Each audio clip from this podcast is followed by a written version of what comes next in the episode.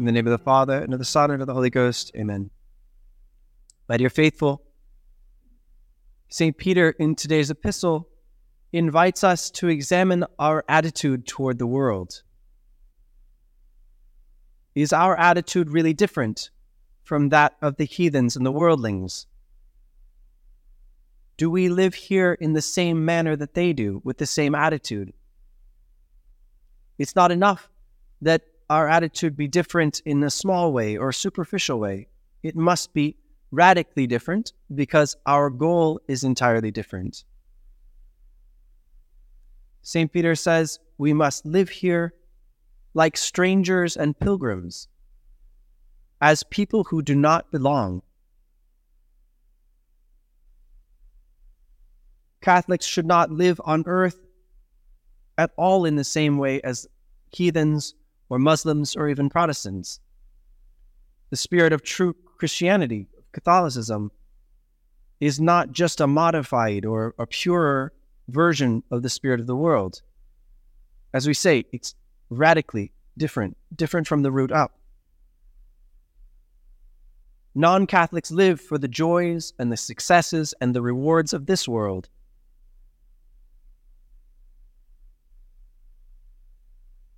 It's their whole life to, to succeed at work, to, to have a career,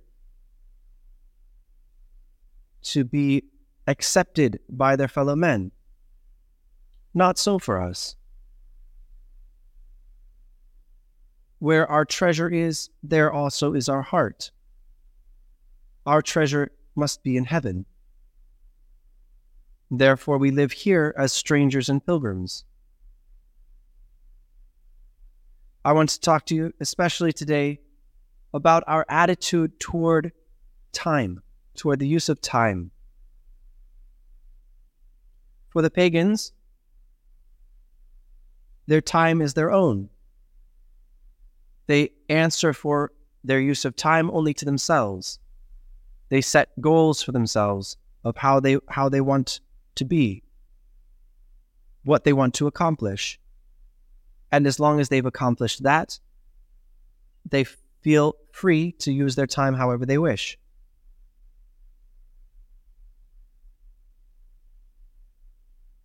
Our Lord in the Gospel says, A little while and I will not you will not see me, and again a little while you will see me, because I go to the Father.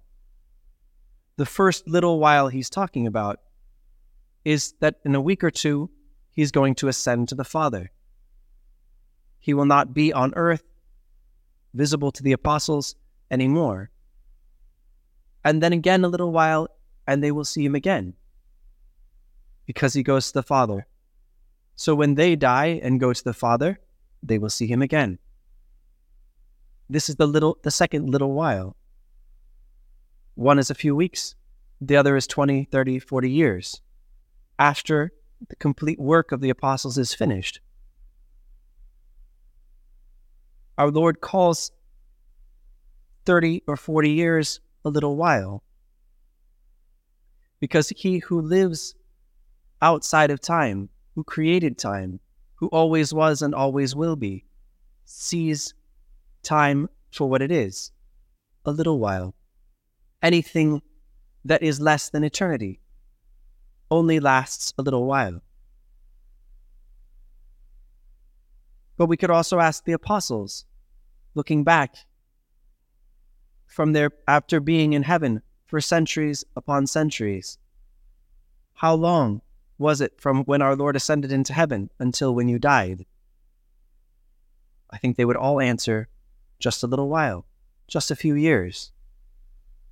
And it has determined our, our eternal happiness. What about us? How do we consider time? Is it just a little while between now and when we will be called to the judgment seat? how much time do we have left before our death? Plenty of time? Or just a little while? To judge by our actions, I would say we're not convinced, and I include myself, that time is one of the most precious gifts God has given us, and that there's not much of it. we're very punctual, punctual and diligent when it comes to clocking in at work or getting our studies done, doing our homework, showing up at school or, or at mass, and that's very good. But after we've done our duty, after we've clocked out of work, after we finished our homework, we consider our time our own. And if we are good Catholics, if we think of ourselves as good Catholics, we can do anything we want with our own time as long as we don't sin. Right? Wrong. God has not given us time to do with whatever we want. Any more than your boss gives you time to do with whatever you want, as long as you don't hurt the company. No. Your teacher does not give you an hour and a half for your exam, which you can do with whatever you want, as long as you don't tear up the exam paper or hurt your fellow students. No, the time is for something. You have a task to accomplish. That's why you're given time. That's why you have eight hours at work. Most many people are paid by the hour. They're given time to do something. It's no different with God. It's no different with our spiritual life. We have a task to do. That's what God has given us time for. Yeah, of course, it's worse if we use the time badly, if we use it to sin. But if we only use it for nothing, we still sin.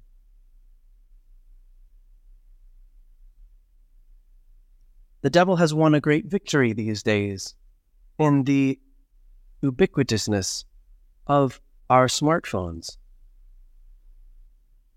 Before, when someone had to wait at a bus stand, when someone had to wait on a friend, or when something's loading at work, they had to fill their time with conversation or twiddling their thumbs or doodling or I don't know what. These days, whenever we have to wait, we pull out the phone. I'm not saying you use we use it for something bad at the bus stop. But using it to play games or read the news or the thing is we always use it we always fill all those little gaps, all those little breaks that we have in our day. We fill with, at best, nothing. It's those times that we have to fill, to remember the presence of God. Those times we have to think. You don't have to pray every time, but think. The world is in the state it's in from the from the Old Testament because no man thinks in his heart.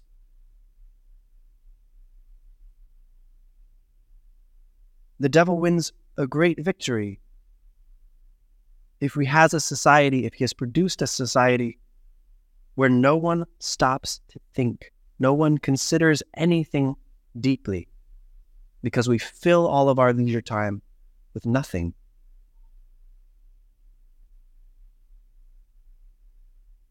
Time is given to us to repent of our sins, to make peace with our enemies, to make peace with people we don't like, to feed our soul with spiritual reading, prayer, to grow in union with God. That's what we have time for. Studies show your your screen time app shows. We spend hours every day on the phone.